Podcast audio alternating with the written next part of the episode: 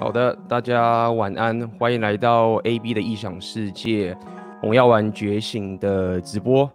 那么，对于大家现在应该是台湾时间的晚上八点钟，但是在我这边，目前是下午三点。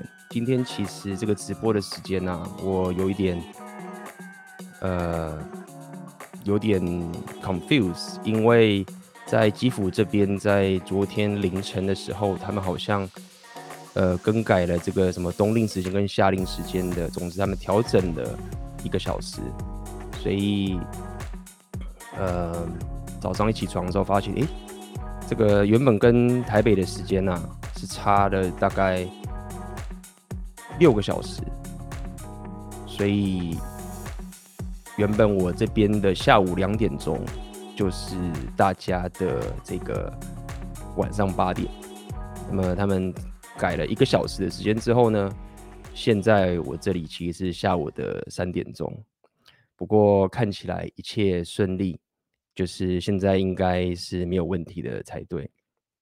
那么大家这礼拜过得怎么样啊？那么上礼拜应该是前几天吧，我有在这个 Instagram 上面。问一下大家想要听什么样的内容，那么也很感谢大家踊跃的回复。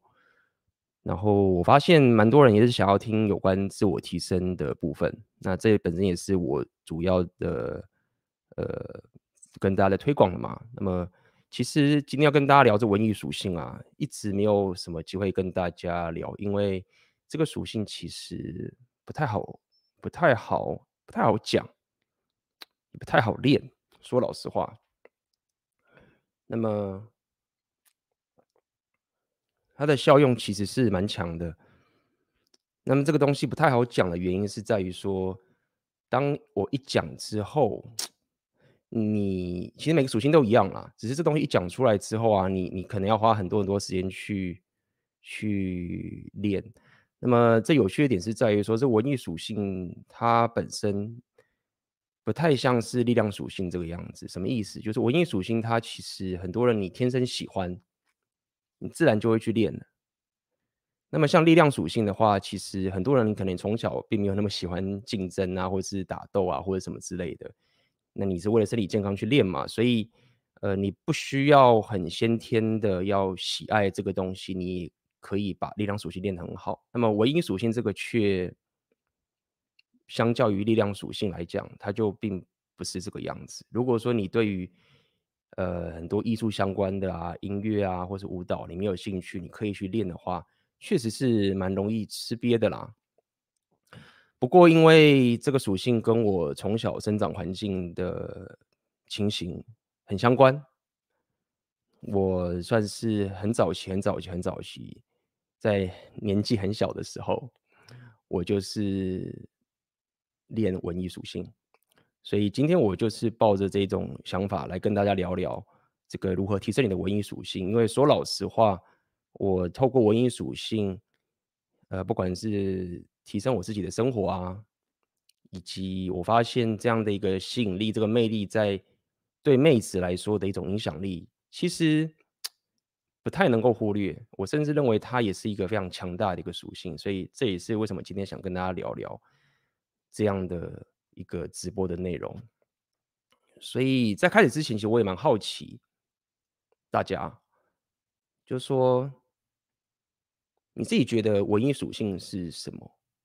就你的了解，在硬价值六大属性里面，其实你讲力量啊，这个大家很好很直接去理解；你讲商人啊，大家这个很好去理解；你讲文艺，嗯，很多人可能会讲音乐、舞蹈相关，但是我觉得这个对于每个人是很不同的。所以开始我也好奇，大家觉得说你自己认为文艺属性对你来说到底是什么？如果你真的想要开始去提升这个东西，那你该怎么去提升文艺属性？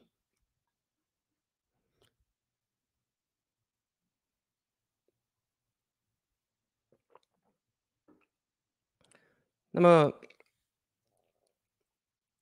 它有很广。当我问这个问题的时候，其实我是想要大家去回想一下自己过去的生活背景，自己的一个兴趣喜好，来去思考这样的一个属性对你来说到底是什么？对我来说，其实就蛮直接的。首先，音乐，如果你问我文艺属性的话，我第一个会先想到的其实就是音乐。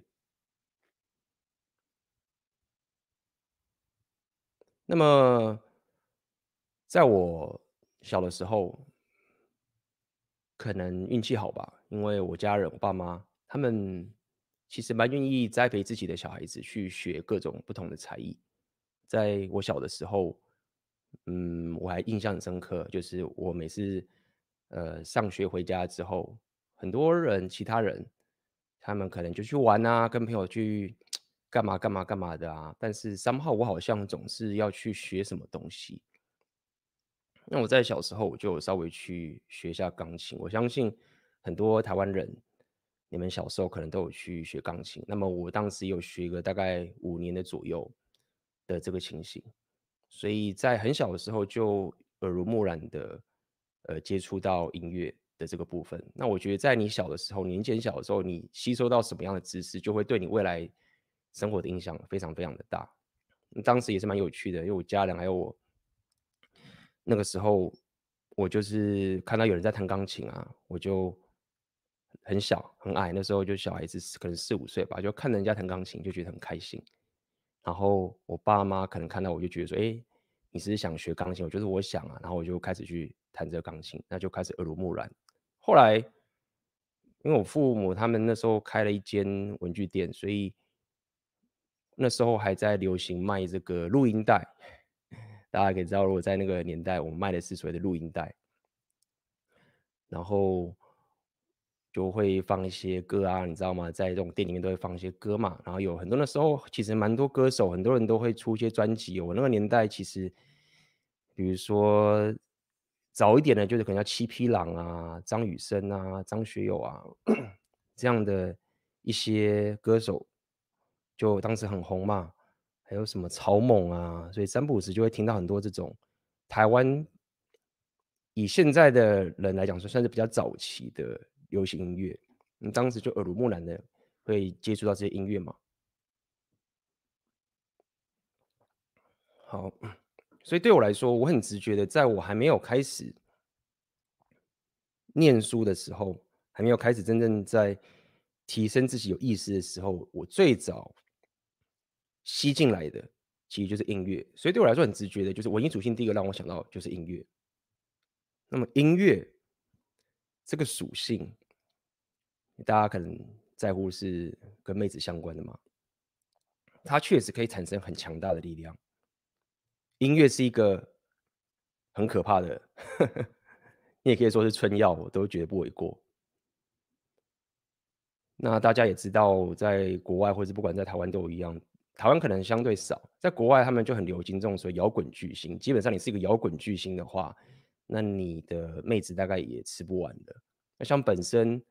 呃，Rapio 的教父 Rollo Tomasi，他自己也说过，他年轻的时候是摇滚咖嘛，玩乐团，然后他还有健身，所以他其实就是靠着这个健身啊，包含他自己的文艺属性，这个乐团摇滚乐团的，他应该是吉他手，这个硬价值就吸引到很多妹子，所以在音乐上面这一层确实是一个。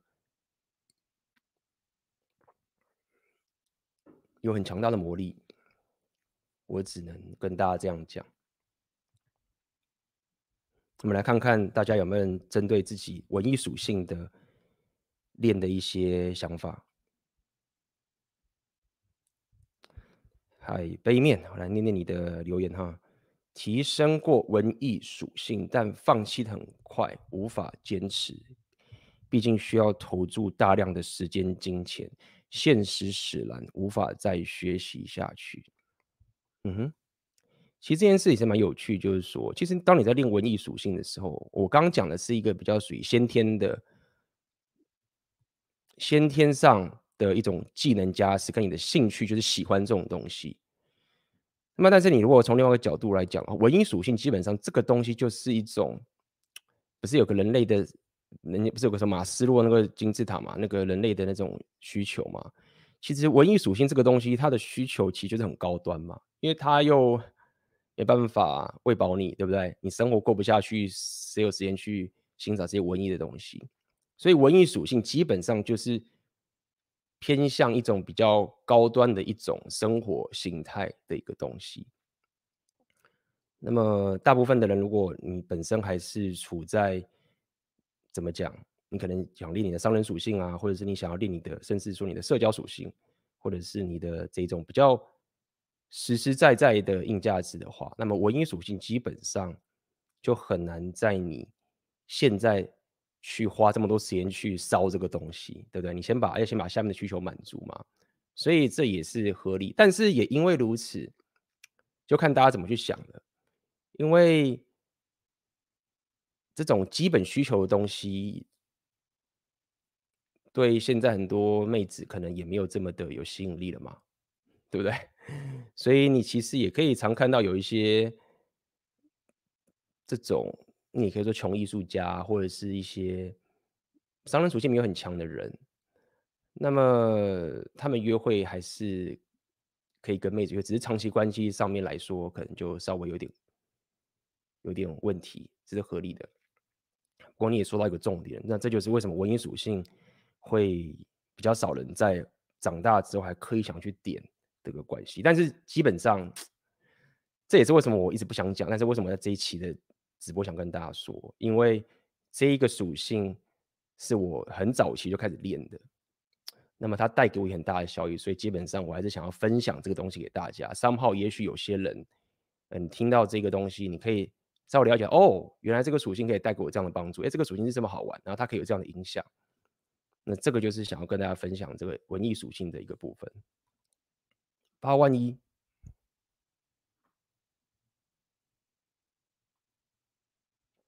很会摄影帅吗？拍拍人之类的，其实算的。所以这也让我想要跟大家讲，我自己后来思考一下，我自己在提升各种的文艺属性的一个过程中。包含之前我曾经看到有人在我的硬价值那个的直播的留言，有说：“哎，穿搭不算吗？穿搭我没有包含穿搭，就是想要把妹的话，怎么没有算穿搭？”那么后来我针对这个，我就想一下，那这是我的回答啊，就是说，其实穿搭的话，衣服啊，衣服自己的本身可能不算。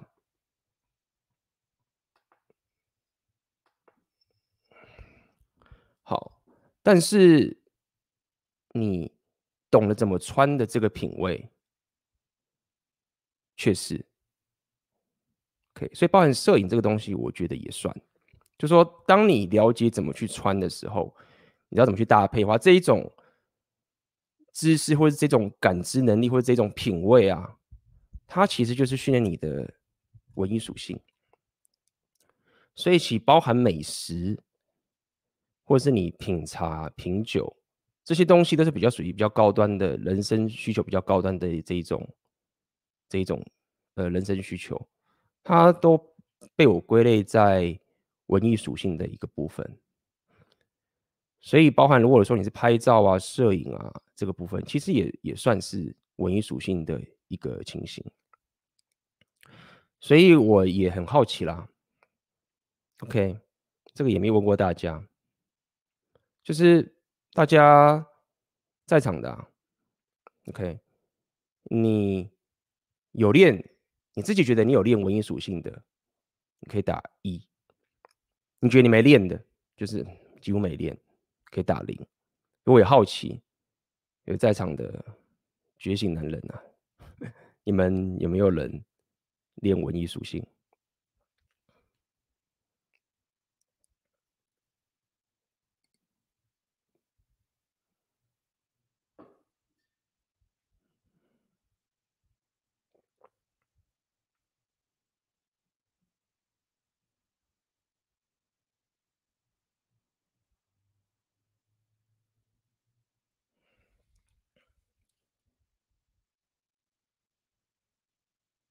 嗯哼，哦，有人打零点五，美术系本身算吗？你说呢？你都已经是专业的了。这边有人讲美术系本身算吗？要要说不算也是很难的，对不对？就好像你说我是体育系出身的，我有没有练力量属性一样。但是可能经济系的跳出来说我是经济系毕业的，但是我没有商人属性，这其实蛮有趣的。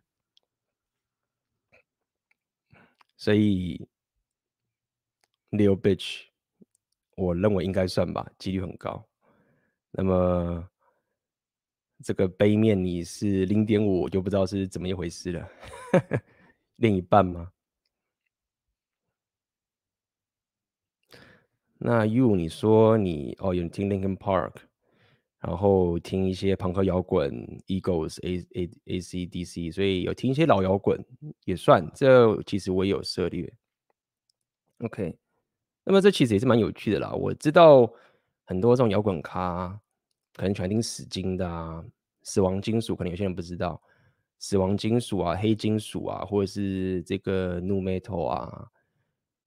嗯，有些人会觉得说，其实喜欢这种这种很另类的金属啊，也是没什么妹子，就是一个一个壮汉这样，然后留了长发，然后穿着黑衣服，然后一直在呃那个演唱会里面或者是在那个 live house 里面甩头啊，其实不受妹子欢迎啊，这样。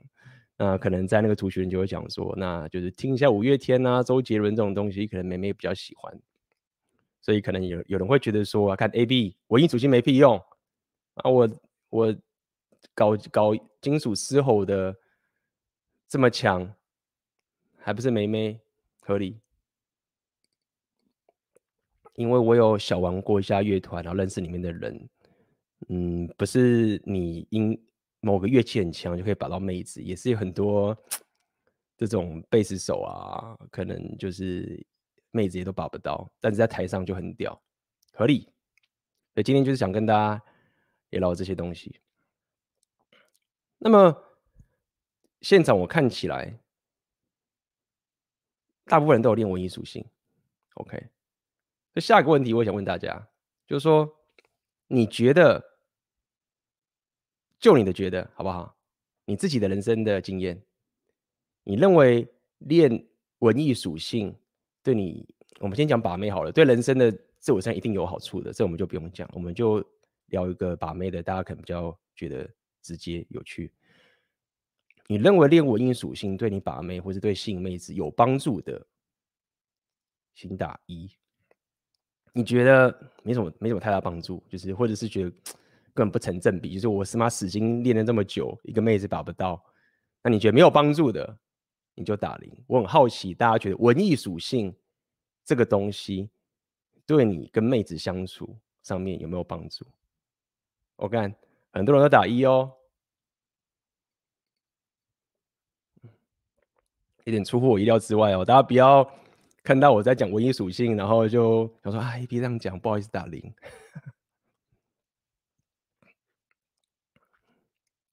那么我跟大家的。想法是一样的啦，不然我不会开一个直播跟大家讲如何练文艺属性嘛。很多人想我，我可以跟大家讲一件事情，就是说文艺属性这东西很可怕。它可怕的点在于说，我刚刚讲的就是文艺属性是一个人类需求比较高端的一种产物。当然，你如果他妈穷到爆炸，你还是很难去。跟妹子还是有，还是有点基本的门槛。我想告诉你，就我的观察，文艺属性的强项其实蛮有机会吸到高分妹的，因为我有认识不少一些大家认为的高分妹，然后很难追到，他们会完全没有办法去抵抗一个人在文艺属性上面的才华，尤其在台湾的这个社会环境，我更是这样认为。然后很多人，你们现在练 PV 啊，然后或者是就是把妹嘛，一直追妹子，这很强。我大家也知道，我就是很鼓励大家去学习 PV，然后练习自己的社交属性。但是文艺属性这种东西啊，它跟力量属性有一点有个属性很相近，就是说它很被动技能的。你在某个领域有才华，尤其是文艺属性相关的时候啊，妹子很容易就自动被吸过来，这是我的观察。所以就我看到，在文艺属性里面的人啊，他同时间又是 PV 又是要属性的，让我想其实还真的蛮少的。因为，因为当你文艺属性很强的时候，妹子很容易就自然就会过来，你就跟很多这种先天上吸不到妹的人，就活在不同的世界里面。像我之前有认识像比如说夜店的那种 DJ 啊，DJ 很强的，哇，那个其实都很受欢迎。所以，就我就我所知，就是说自己我自己的经验是这样。嗯，当你有个才华，你甚至说，比如说你会写文章，那么你会跳舞，你会某种音乐，不能说百分之百，但是有很大的程度。呃，你会得到妹子的关注，嗯哼，所以我靠，大家这边，哎，有人是打零，还是有人会觉得没用，合理，少少的零点五，改零点五，嗯，但如果是这边有讲，如果是肥仔啊，我看这边有人。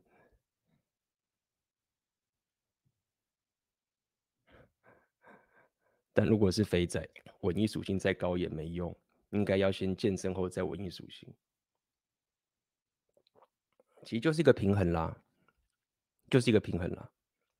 好，好，那我我就继续讲下去。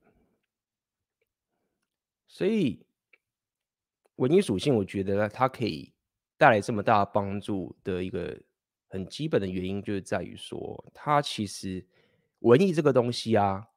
或是艺术这个东西，它基本上，它之所以叫做艺术，或是文艺，或者是这种东西，它其实就是跟人的情绪跟感知相关的。你去看，如果你去看很多这种艺术的东西，你会觉得我看不懂，或者这个东西好奇怪，为什么有些人喜欢看那种莫名其妙的艺术啊？好像是我看不懂的艺术，就好像很高端的艺术。好，为什么我讲到这个？原因是在于说，其实艺术。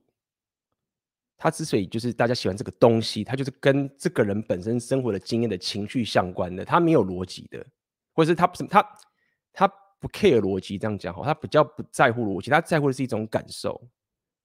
所以艺术之所以叫做艺术，就是因为大家看到这个艺术时候会产生人生的一种感受，所以他直接就触动到妹子的情绪的系统，对吗？我们常常在讲，你在跟妹子交流的时候。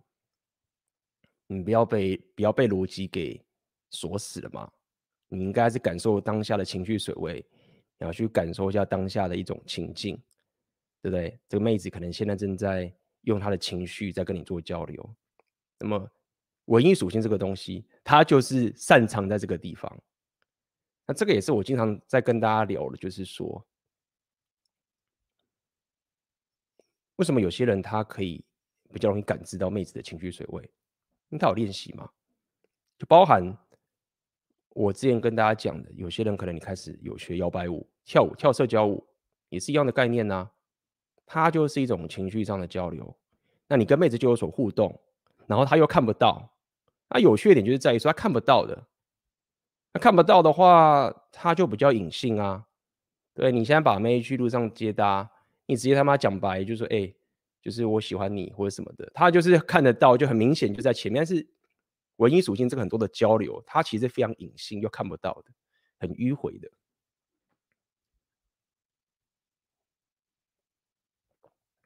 而这种迂回的东西又很麻烦，因为当你想要学的时候，老师每次你知道我上很多这种文艺属性相关的课。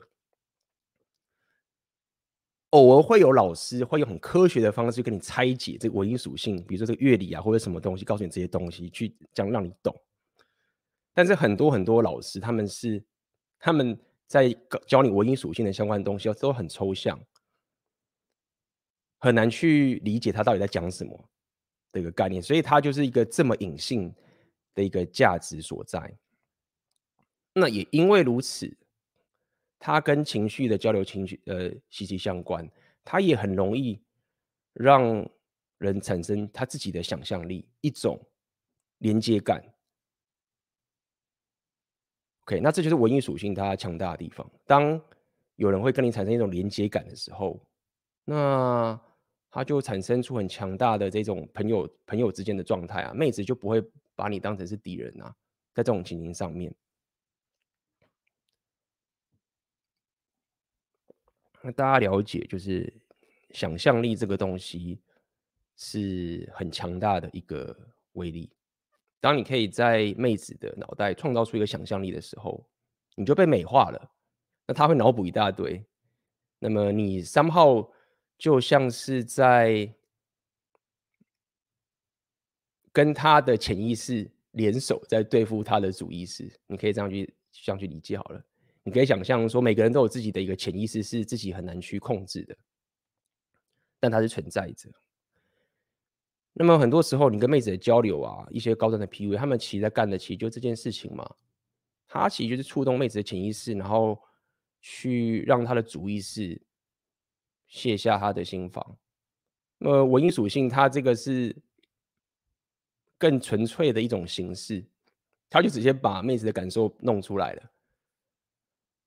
对吗？OK，这就是为什么文艺属性会有这样的一个威力。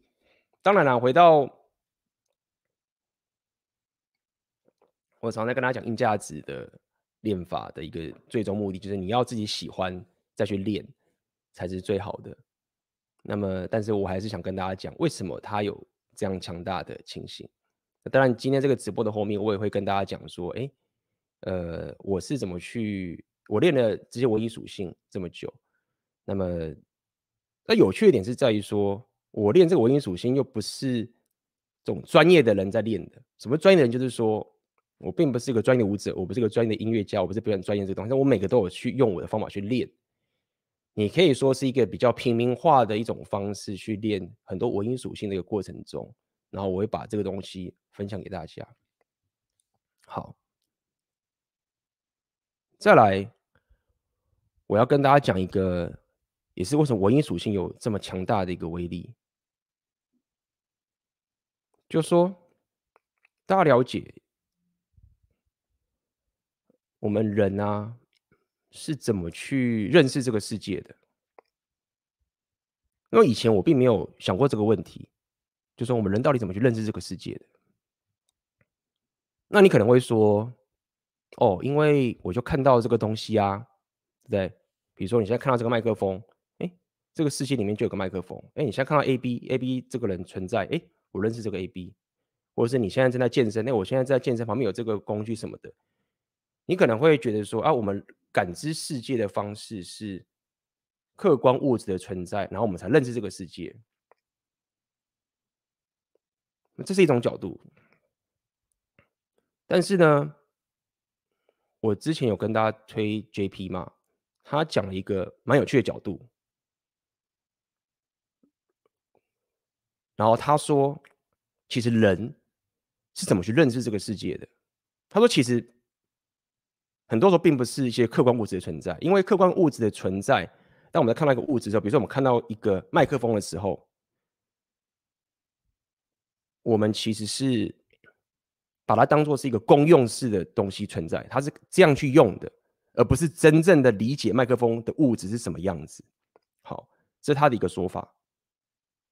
所以我看那个椅子的时候，我是看到这椅子是可以坐的一个东西，是一个公用上面的存在，对吗？或者是他讲说有一个道理，我电脑，当我们在现在我在跟你讲话的时候，对不对？我在跟电脑打键盘的时候，我是到底在跟谁交流？当我打这个 S 的时候，他跑进电脑里面的 program 的记忆体，然后他怎么去记忆体？然后有 computer science 可能听懂我在讲什么？我们真的是把这个真的知道这电脑在干嘛没有？我们只是把它当个公用式的存在。OK，他说第一层就是说，我们人其实是看很多东西的时候，是用一种公用式的方法去认识这样的一个客观的物质的。下一个，他有讲说，更有趣一点、更深刻一点，就是说，其实我们认识这个世界，其实听透过故事的呈现来认识这个世界。也就是说，我们的脑袋，当有人是透过故事的一个形式来告诉你的时候，你脑袋很容易被吸引进去。那举个例子，因为小朋友，你跟他去解释一些一些很实在逻辑的东西，一就是一，零就是零这种东西，去认识这个东西，他可能听不进去，精神就飘掉了。但是你可能跟他讲个什么大野狼的故事啊，你跟他讲个什么圣诞老公公啊，你跟他讲个故事的时候，哎，他就被吸进去了。所以他的这个心理学或者他的一个脑袋啊，他其实透过听到很多很多的故事，去认识这个世界，了解世界是这样的一个存在。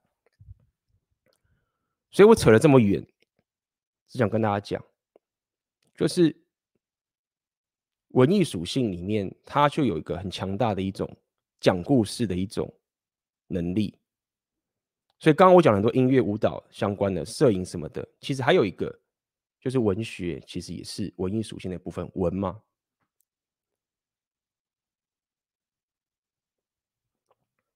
大家想想看，在我们这个时代，电影的产业，他们可以耗资这么多的成本去打造这个电影。我听说啦，就说电影产业好像是。各种产业里面是，就是耗资成本很高的一个产业。那为什么电影的产业可以有这么大的成本？就表示说，人类很需要电影这个东西吗？那就觉得说，大家看电影看习惯了，就觉得本来就这样就好看嘛，也随便。但是你自己想看，就是说，为什么可以这么吸引大家去看这个电影？然后他为了做个特效，然后。为了要达到这个东西，整个人类的科技产业都往上冲，就是为了要达到那个电影的科技的特效，就是所有的相关的人类的那种科技都拼命的往上提升，对吗？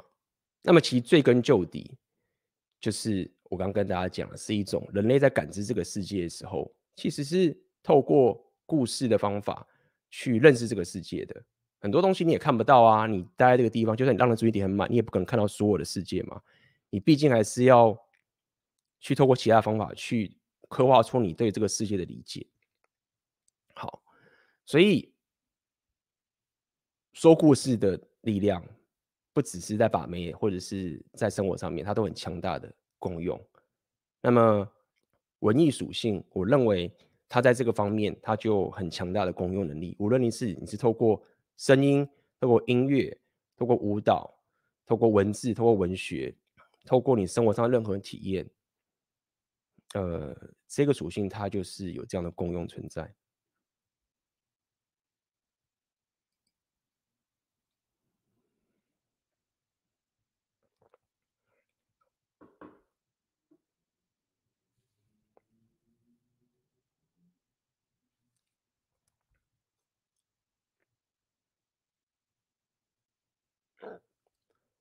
那么我这边就跟大家聊一下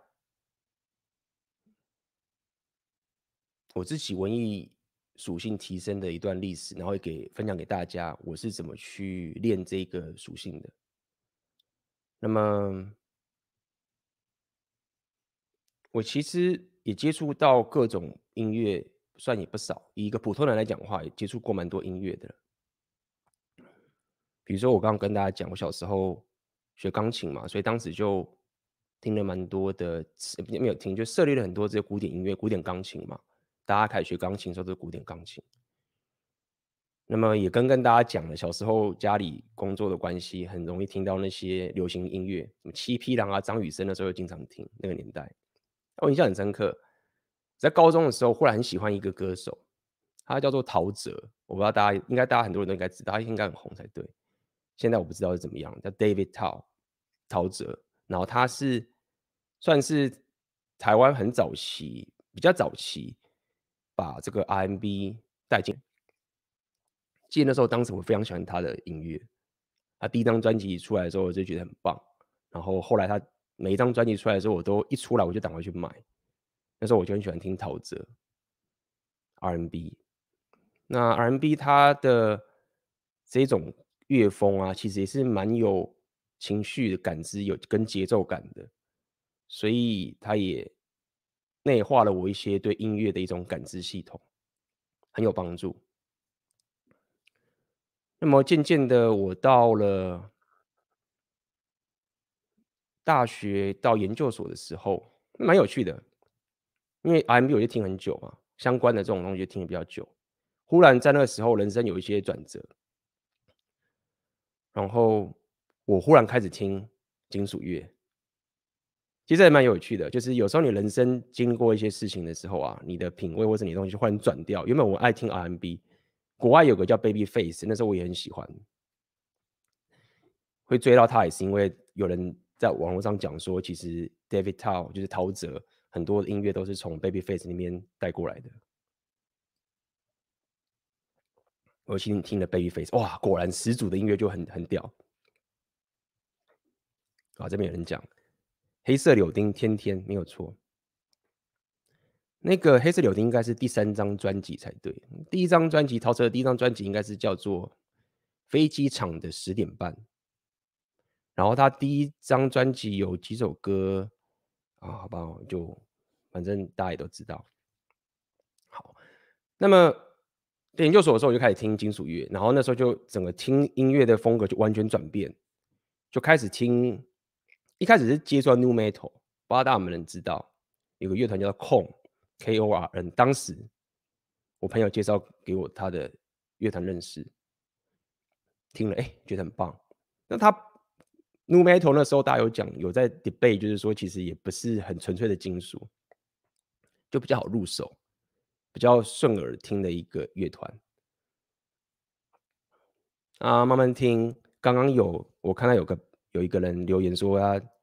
看 Eagles 啊，AC/DC，那后来我也开始听这些老摇滚，就是美国的七零年代啊，什么 Metallica，什么四大边境啊，AC/DC 啊，这些东西啊，Deep Purple 啊，齐柏林飞齐柏林飞船啊，这种开始美国很老派的七零年代、八零年代的金属乐，也开始听。OK，这其实是转折蛮大的。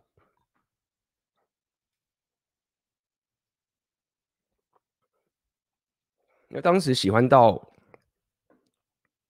我后来就真的去 组乐团了。我就因为当时开始上班了嘛，然后当时也不懂什么 PUA，当时也不懂什么 Rapio，反正你就是一直玩你自己喜欢的东西。啊，把妹就普通，对不对？你有些妹子可能会因为你会音乐就被你吸过来。你可能就交往一下，但是没有特别去研究这些两性动态领域的东西。当时那印象也蛮深刻的啦，就是我会跟大家讲原因，就是说，哎，其实真的是这样，就文艺属性很容易就吸到一些，很容易被动吸妹，这样讲好了，对啊。那妹子就会说啊，我想要学吉他，你可以教我吉他什么的。当时傻傻的不懂，对不对？所以当时就开始组乐团，组了之后，大家今天看到这个我的直播的这个缩图啊，就是当时我开始业余玩乐团，跟一群朋友也是上班族啊或者什么的，就大家就自己玩乐团，玩了几年吧，那就是兴趣啦，有去表演这样子，然后收个门票啊，感受一下这种东西，也蛮有趣的。所以我接触音乐一直以来都有在接触，那后来也很多人可能就开始知道，我后期就留长发玩金属乐的时候嘛，在后来的时候我就接触那个摇摆舞，那摇摆舞它其实是爵士乐，算是这种 swing 摇摆乐、摇摆爵士，所以我后来又整个就开始开始回来听爵士，那么。摇摆舞毕竟是个社交舞，那在这边我要跟大家讲一个很重要的概念，就是说，在文艺属性上面，尤其比如说在舞蹈的这个情形啊，其实最根源，大家最喜欢的还是音乐本身。舞蹈比较像是个招式，你可以这样去想。啊，那我想讲这个点，只是告诉你，就是说，你如果去学社交或是学舞蹈的时候，如果你有很强大的音乐底子跟感知能力的话，那么你在这方面就会很强。那也因为这样的关系，我当时开始学摇摆舞的时候，包含我后来一直都是这样，就是说，其实以招式层面来讲话，并不是特别出色，就一般。但是因为我对音乐的感知能力跟解释能力很强，很有自己的想法，玩得很开心。那这种东西，它就直接触动到跟对方的交流，不管是舞伴啊，或是妹子，都有很强大的吸引力跟影响力。所以，我当时学摇摆舞的时候就比较顺利。因为有强大的音乐的 library，在我脑袋里面跑了很久，从古典啊、流行啊、R&B 啊、金属啊，什么东西，很多人在跳舞时候节奏感搞不懂的时候，我就已经知道该怎么去弄了。OK，然后慢慢的到现在，我最常听的还是爵士跟古典。好，所以我。讲了这么多给大家，可能就说干 AB，今天今天这个直播真他妈讲爽的，好吧？我不得不承认是有点讲爽的，就是说你 AB，难道你要我他妈的，就是就是说回到以前，我又回不到过去，对不对？然后你你自己听音乐听了这么久，学了这么久，我怎么可能现在再重来去弄这些东西？嗯，合理，但是我觉得这程度上的差别啦。只是告诉你说，呃，我经历过了什么，然后才会有类似这样的一种隐性东西存在，它背后是怎么来的？还是戴一下耳机，先听听一下。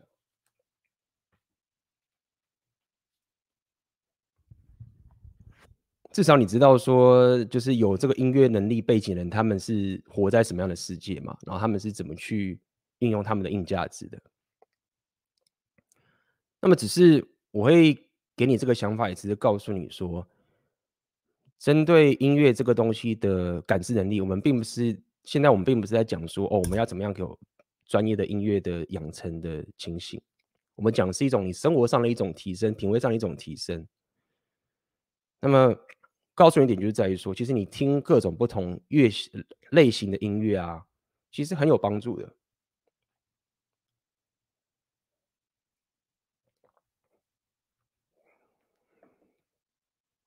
然后，当你在听音乐的时候，当然是听你喜欢的。那你可以稍微去感知一下这个音乐、这首歌，它带给你生活上的连接是什么？那么舞蹈这个东西，我就讲快一点。舞蹈这个东西，其实我认为它最棒的一个点是在于说，你怎么样让你的身体可以表现出你对于这个音乐的感受的解释能力。就是你的身体怎么去音乐跟，就像 Michael Jackson 嘛，他最夸张，他就说我是节奏的奴隶嘛，就是他感觉是音乐去控制他的身体，他已经连接感到这么强大了，他的身体跟他音乐已经连接在一起了。好，我想讲一点就是在说，当然你开始学舞蹈的时候，你要学各种基本啊，你要去模仿啊，你要去呃排舞啊，你要去记这个动作，你要去练这个动作，哎，当然这些基本的你要去苦练去学。但是如果说你要内化到自己身体变成是一个你可以活用的东西，我的想法就是这样，就是你要可以更加认识你自己的身体，然后要以音乐当做是出发点，然后你的身体跟着音乐到底怎么达成出一种表达的性的一致？那这个东西你有你自己的一种风格之后，你再去跳什么社交舞啊，或者是跳这些呃相关的什么，不管是摇摆舞还是你要跳莎莎什么的。你在跟妹子跳舞的时候，那一个有趣点才会跑出来。那么，这个是我非常有感知的点，是在于说，因为我时常旅行，那么我时常会去各个国家的摇摆舞的组织跟里面的人跳舞。那么我理解，就是因为我并不是一直苦练跳舞练这些招式的人，我就是对音乐有感知能力的这种方式去跳一些很简单的动作而已。但是因为我对音乐有很强大的偏好跟解释能力，所以在这种情形下面去跟妹子跳舞的时候，就会产生出很棒的连接。意思只是告诉你说，我意思只是告诉你，就是说，招式本身，呃，你不用到很极致，但是如果你强化你对音乐解释能力，跟你身体表达这个音乐的能力，然后你让你跟妹子或者你自己知道说你在跟这个音乐跳的时候，这个就是文艺属性的强项。那我知道我现在讲的非常的学术，但是就是你知道吗？这就是秘密啊！就很多人说：“哎，干妈的那个 A B 跳摇摆舞，然后把妹到底是怎么一回事？就是好像开外挂什么的。”那他背后的心态就是这个样子。OK，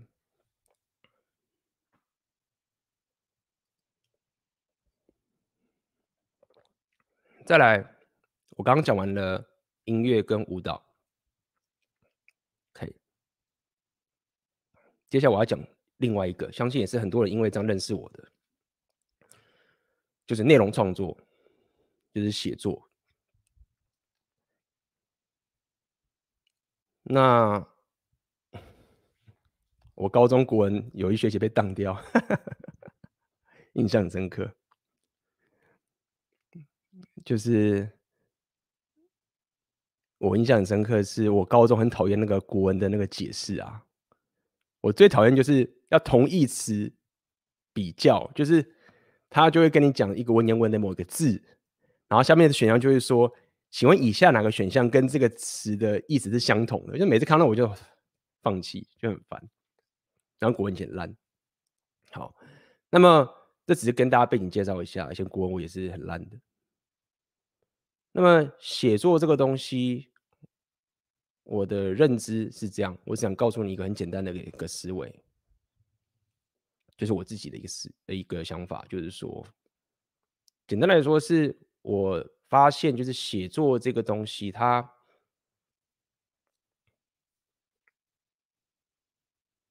很多时候啊，很多文章我写很多的文章啊，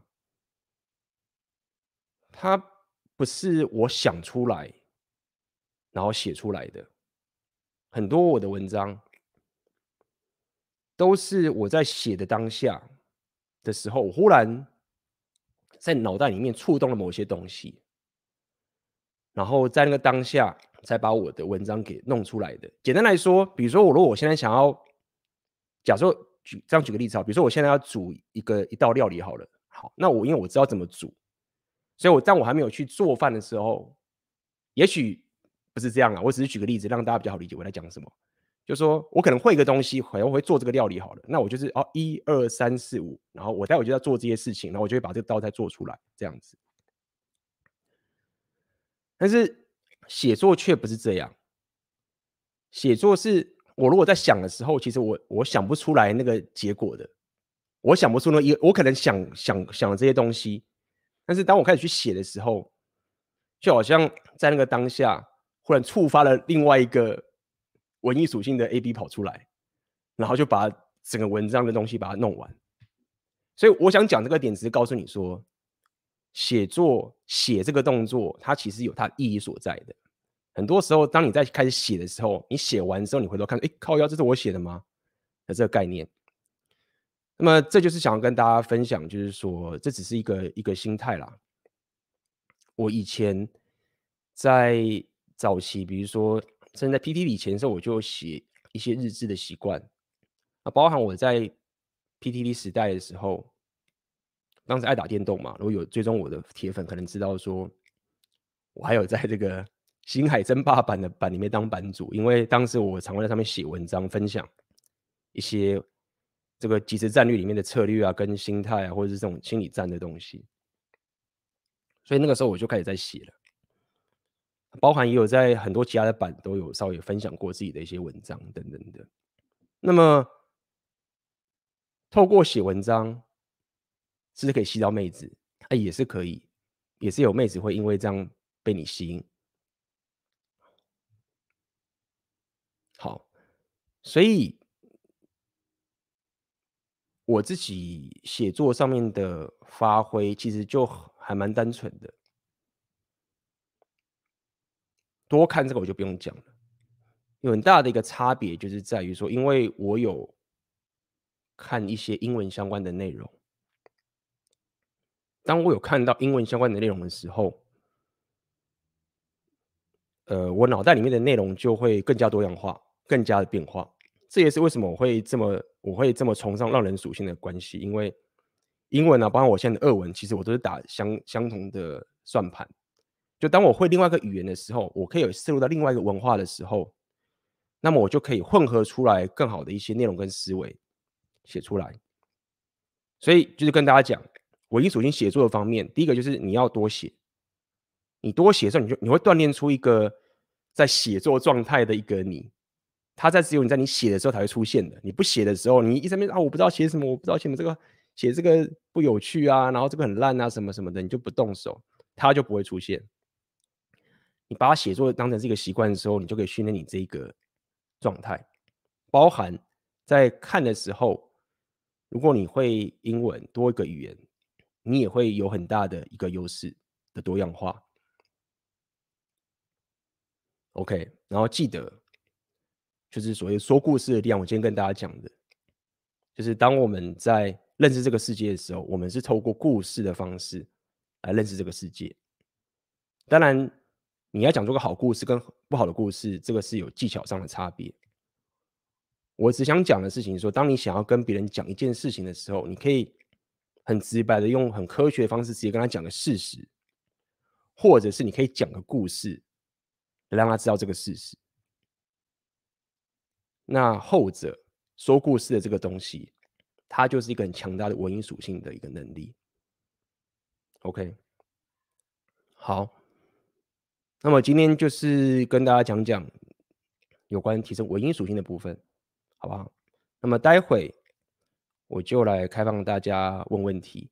那么你有问题的话，你可以在这边留言，我会来回答大家的问题。好，那我们休息一分钟、两分钟，马上回来。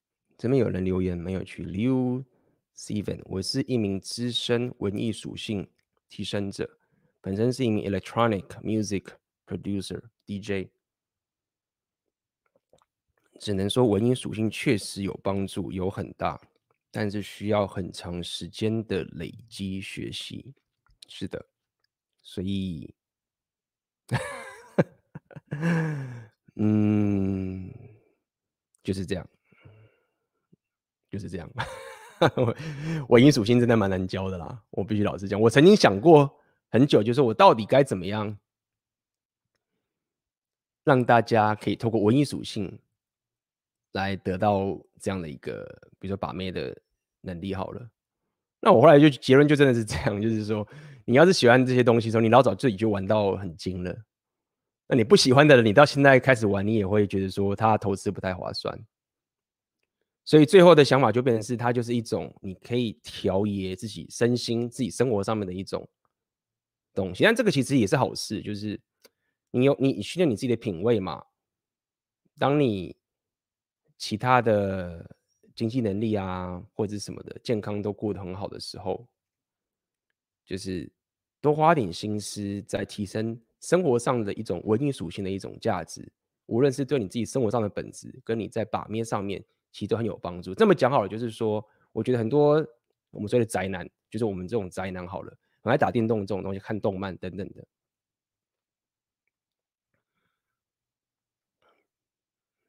嗯，我们可能都忽略了，就是说，你对自己生活上面的一些小细微的东西的关注跟。提升，就比如说你的穿着，或者是你，并不是说你一定要买很贵的东西，但是你有没有去针对你生活上的品味，有一种一种选择或一种品味，不管是美食上面，美食我觉得最烂，所以我很 认真反省。我要讲的点就是在于说，对于这个生活上的品味的一种追求啊，一种挑选，其实也是很有很有帮助。那这也我刚刚也忽然忘记跟大家讲的是。不过这些小事啦。我高中的时候是动漫社的，因为小时候爱看漫画，后来就想去画漫画，然后参加动漫社嘛。所以对于一些简单的一些这种比例上面的东西，有一点感知能力。就说至少对一些比例上的美感是 OK 的，就是至少有一些 sense，这样讲好了。但是我觉得看漫画其实有一个蛮大的风险，就是漫画里面的这种美感跟这种比例啊，其实是不符合现实的，它会把你脑袋搞烂。我这样讲白，就是说漫画里面的这种美感，你从那边吸收到这个美感啊，其实跟现实的东西是很有落差的。所以我觉得这是一个风险啦，我自己是这样觉得。我不知道大家怎么，现在应该很多人看漫画知道我在讲什么，就是说。你真实在面对一个女人的时候，她们的这种美感跟漫画里面所定义的美感，其实是很有落差。所以很多人会觉得，怎么讲？比如说你看看 A 片啊，你看 A 漫的这个什么叫汉达这种 A 片，很奇怪一点就是在他们的美感就很不真实嘛。就是你怎么会真正的女人又不是这个样子？那你把它弄成这个这个情形就很不真实。这样讲好了。那么我只是告诉你，就是说，其实漫画里面的美感确实会稍微有这样的一个副作用，尤其是如果你又没交过女朋友的时候，你那个脑袋应该就会很莫名其妙。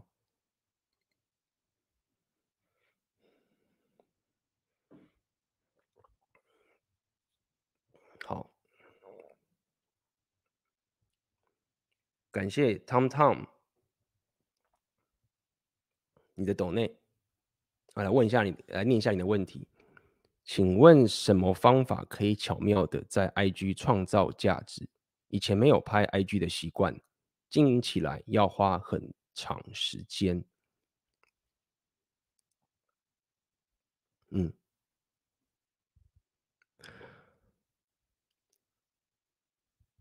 这是个大宅文。我先感谢你的抖内。那我来说说。我经营 IG 的一些想法，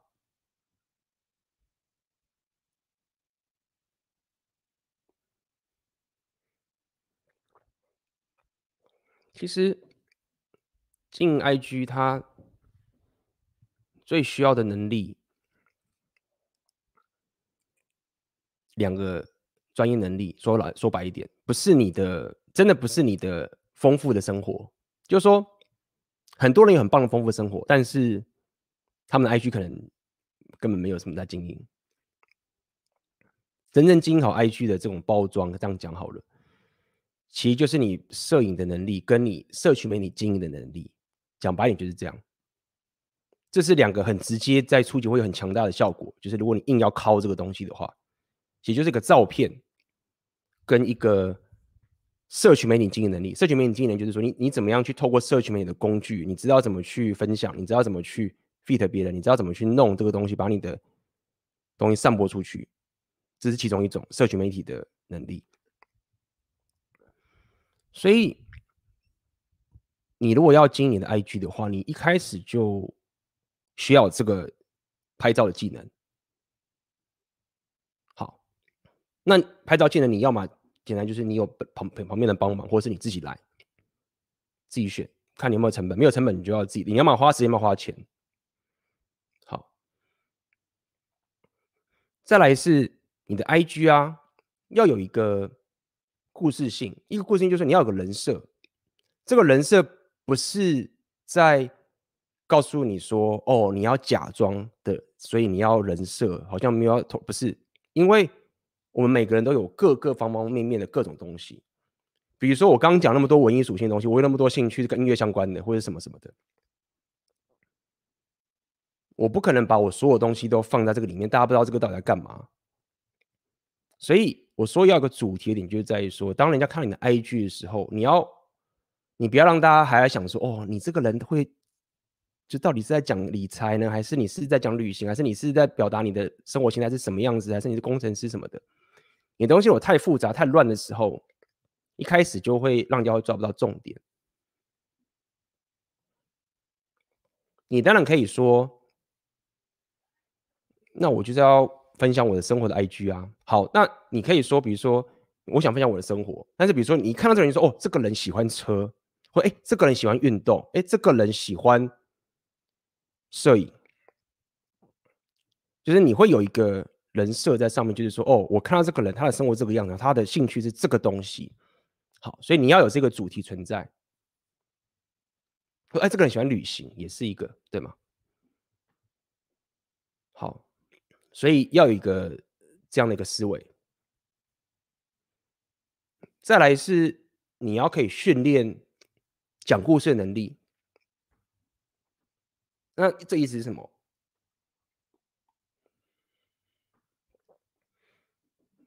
意思就是说，你要可以透过一张照片，就可以连接到说，这个照片到底可以连接到什么样的故事。就比如说，不知道大家有没有看那个网络上的梗图？我不知道脑袋忽然想到这样的梗图，就是有一个女生跟她男朋友。牵手，呃，就是走在路上，好像要牵手，牵手的情景。但是事实上，另外一个男生是这女生的朋友，所以呢，那张照片就是 那个女生其实手是后面牵着，不是她男朋友的手，是她另外朋友的手。但是那个男生呢，却是牵着这个女生的，呃，搂她的腰之类的。好了，好，就一张图片是这样子，所以一张图片它就代表就是说这妹子就是劈腿嘛。劈她男朋友，然后呃劈她的朋友，但她男朋友还不知道，然后还以为她女朋友是跟她在一起的这样子。好，我想讲的是，就是说你你必须要培养出一个这样的感知能力，就是说，当我到一个地方，我到一个场景，我到一个什么东西的时候，你看到这个地方的时候，你脑袋可以想说，好，这个画面它可以连接到什么样的故事？这个故事跟我。现在这个人设有没有什么关系？比如说我是喜欢跑车的，对不对？那么现在我看到一个场景，是一个人戴着墨镜在野外开着车，可能只有看到方向盘。那么这张照片它到底有没有代表什么意思？跟我这个故事人生有什么关系？我只是举个例子，因为车子我真的不熟，外行献丑了，不好意思。但是当我在感受我的生活的时候，我时常会这样想，就是说我的生活太多了，我到处去旅行有太多的东西，我不可能，我就算把我所有的人生经验都吐出来给大家，大家也都睡着了，因为就太乱了，那么多你讲不完。所以我没办法把这东西所有东西给大家，但是我有自己活出来的一个生活，我是自己感知得到的。所以，当我到一个地方，我到一个场景，我看到这个东西的时候，我可能会想到说：“OK，这个地方的某个故事跟我人生经验是很像的，就是这样的感知的，这样的一个故事的。”然后这边刚好这张照片，它可以让我去叙说、叙说这样的一个故事。那么，我就把这故事截取下来，然后丢出去。你要有这个感知能力了，包含。最近大家有看到我贴一篇文章，帮那个阿妹他们推客，推他们的变身情人，对吗？不知道大家有没有看到那篇文章？我就把我在乌克兰这边，然后让这边乌克兰的高分妹对我的照片评分的故事讲出来，因为它连接到这件事情，所以我想讲一点，就是你在经营这个东西啊。说到底就是这样，就是说故事的能力。那你要经营 IG，就是我刚刚讲，你要有这些技能，你要懂，你要懂这个东西。那么你说这个经营起来要花很长的时间，那这要这要去你去思考说，这个技能它对你的人生是有帮助的。就好像说我们健身也很花时间，但是为什么健身人会觉得说这不花时间？哎，他不会觉得这个事情很糟糕，因为这样的技能它是长期人生有帮助的。你不是只是敲一次。然后人家帮你点赞，然后你就没了。它不是一次消费性的东西。那现在我讲这个文艺属性，IG 这个东西其实也是相同的道理。它本质上还是某种说故事的能力，只是 IG 这个平台。那你现在透过 IG 这个平台去做这件事情的时候，其实它也是本身在提升一个你一辈子可以不断使用的一种硬价值的东西。包括你写文章，或是你看我刚刚讲这些东西，都是一模一样的。OK，所以感谢你的懂内，这是给你的回答。好，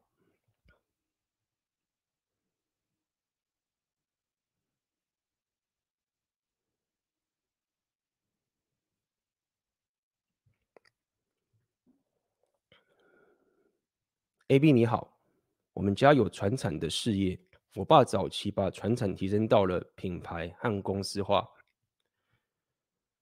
他早期在该领域获得大量成就和金钱，但我了解我家的事业虽有维持，但并无进展，不像当初规模的大，有萎缩。最近几次跟我爸聊天，跟他聊着我创业的网络事业，在聊天中我发现我爸的思维还停留眷恋在他要做大生意、大老板、大成就的思维，也有些不了解我的创业。想问 AB 上一代的观念是否已经固化，无法改变了呢？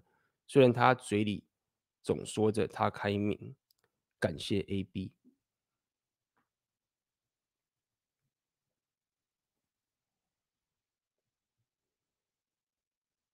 嗯，所以你的问题是说，上一代的观念是已经固化，无法改变的。其实这很正常嘛。当你在某个领域成功的时候，这不只是什么上一代不上一代的问题。当你在这个世界里面的某个价值体系打磨了很久，不断的耕耘，创造出你的价值，然后你最后成功了。呃，这个本来就是你一个成功的模式啊，你当然会坚守着你成功的一种思维的一个想法，那么这是合理的。我也不认为这单单只是所谓的上一代这个概念，所以你要理解这些，你要理解这个概念嘛。就是当某一个人他打磨了很久，他在他的体系上面成就了他的成功，他自然会深信他的成功的模式是对的嘛？这个合理。那问题是在于说，你针对这个事实，你的想法是什么？就是这个人生是谁过的人生？就他的成功是你的成功吗？他的成功也许有。你值得学习的部分，你可以听，但是最终你的人生、你的痛苦是你自己要去承受的，你不能把这个责任推给别人。所以我会告诉你一点，就是在于说，那你就你也不需要去辩论嘛，因为客观的事实上面，就是你爸的成功案例，也不代表这个世界唯一成功的方法。成功的方法有很多很多的，对不对？赚钱的方法有很多很多的。那赚到自己爽的钱，其实我觉得是蛮重要的。在我们这个幸福的年代，很多人可能会觉得说，干我快饿死了。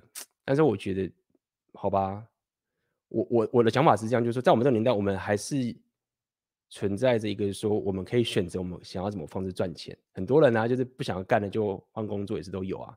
我讲这个点，只是告诉你，就是说，别人成功就是别人的成功，你爸的成功就是你爸的成功。那对你来说，是不是你怎么成功？你想怎么赚钱，想怎么成功？我觉得这个其实很重要的，把这切开来，好不好？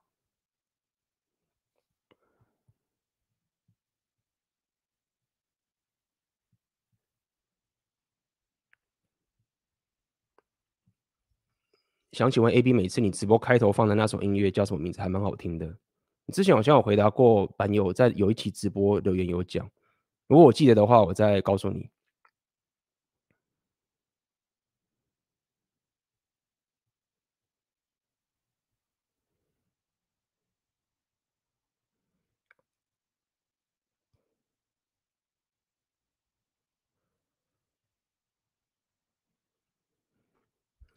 AB 你好，我现在也在尝试内容创作，目前是写一些电影心得。或是一些自己专业的内容，后来发现内容间的差异也很大，像是影评这种就会跟纯文学差异很大，专业内容的产出也要很顾虑到，不要无趣。那我该怎么精进自己的内容创作的程度呢？又或者是该朝着什么样的方向进步？非常感谢。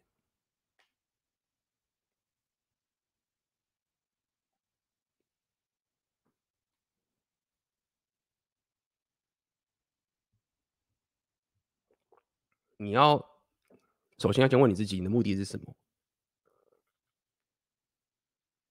你的目的是创业呢，还是你的目的是做你自己爽的事情？这个两个的 approach 差很大哦。就说，你一开始要先理解清楚我的目的是什么，我的目标是什么。有些人他做内容创作是为了爽而已，就是说平常上班啊，有个正职，薪水也不错，但他不想离职。虽然工作不是他很喜欢的，但是做的也蛮不错，也爽。OK，领高薪。然后，但觉得每次生活只有上班，这样有点无趣，所以他就玩一些兴趣。做一些内容创作，经营自己的 IG 等等，做自己爽，经营的很不错哦，可以赚到钱哦，但他也不需要，就是我就是做爽而已，对吗？那在这个情形下面，就是一种需求，就是我就是做自己爽的东西。那有一种人不一样，就我喜欢这个内容创作，可能像你喜欢看电影什么的，但我又希望这个东西会变成是我的事业。那这个问题就相对复杂些了，对吧？这就是为什么我的频道在聊这些东西的时候，我不会以一个纯兴趣的方式去讲，因为我我的频道在讲的这种提升啊，跟分享价值，其实是包含着创业家的思维走的，所以我的频道其实是融合硬价值上面是融合了部分。艺人公司个人化的创业家思维，加上一点文艺属性的内容创作的能力，当然再加加上一些自我提升的，你生活执行面的情形，三个都合在一起。尤其是创业家这个部分是很多人缺乏的，你全部都要顾虑到。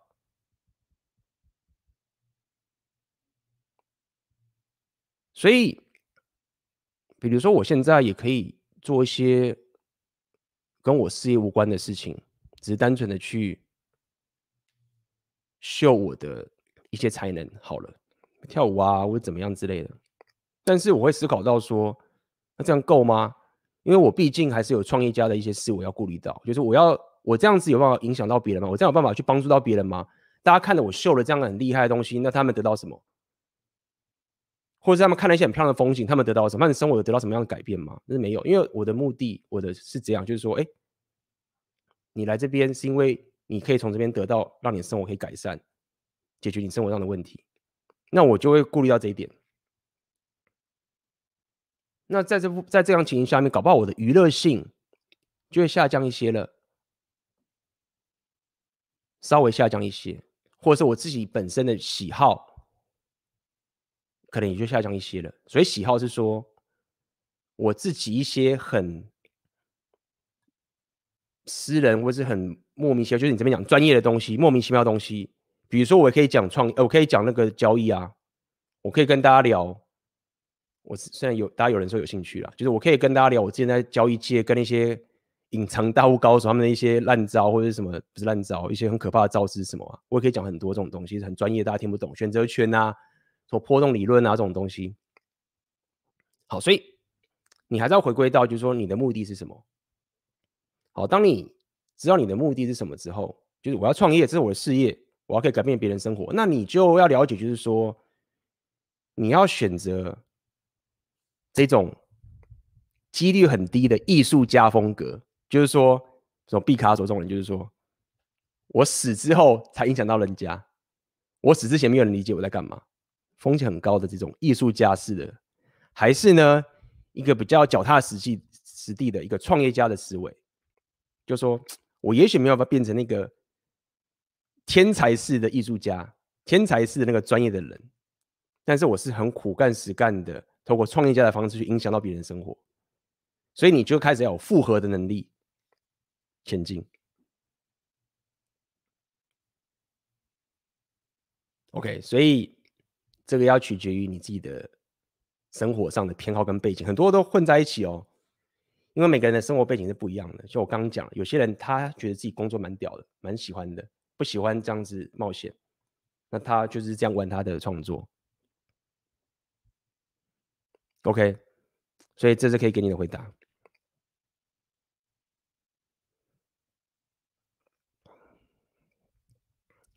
听到 AB 大大有玩星海，那应该有听过百万 YouTuber 九 Man 吧？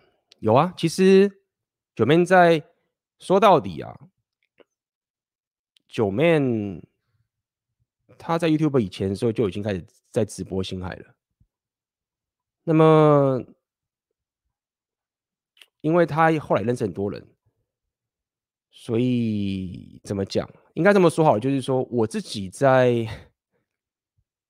PDD 的星海版那时候，我开始在星海版玩的时候啊，9man 的时候，他其实是蛮后期的人。这样讲好了，这样应该这样讲，就是说他可能很早就开始玩了，我我也不太了解。但是当他开始有在 PDD 出现的时候，还不是 YouTuber 的时候啊，那个时候已经是星海比较后期的，因为星海它一代差很久，星海二期是。大家那时候都不认为星海二会出现，就大家在玩星海一的时候，大家觉得这游戏太太神了，然后没有人看好说星海二出来可以打败一代的这种荣景。那我就是在那个早期的星海一，大家觉得星海二是不可能打败一代那个时代，就一直在疯狂玩啊什么之类。那时候我是学生时代嘛，对啊，OK，所以没有错，9man 我知道听过，但我不认识他。好，那么今天呃直播也差不多了。OK，我看我这边问答都回题，呃问题都回答完了。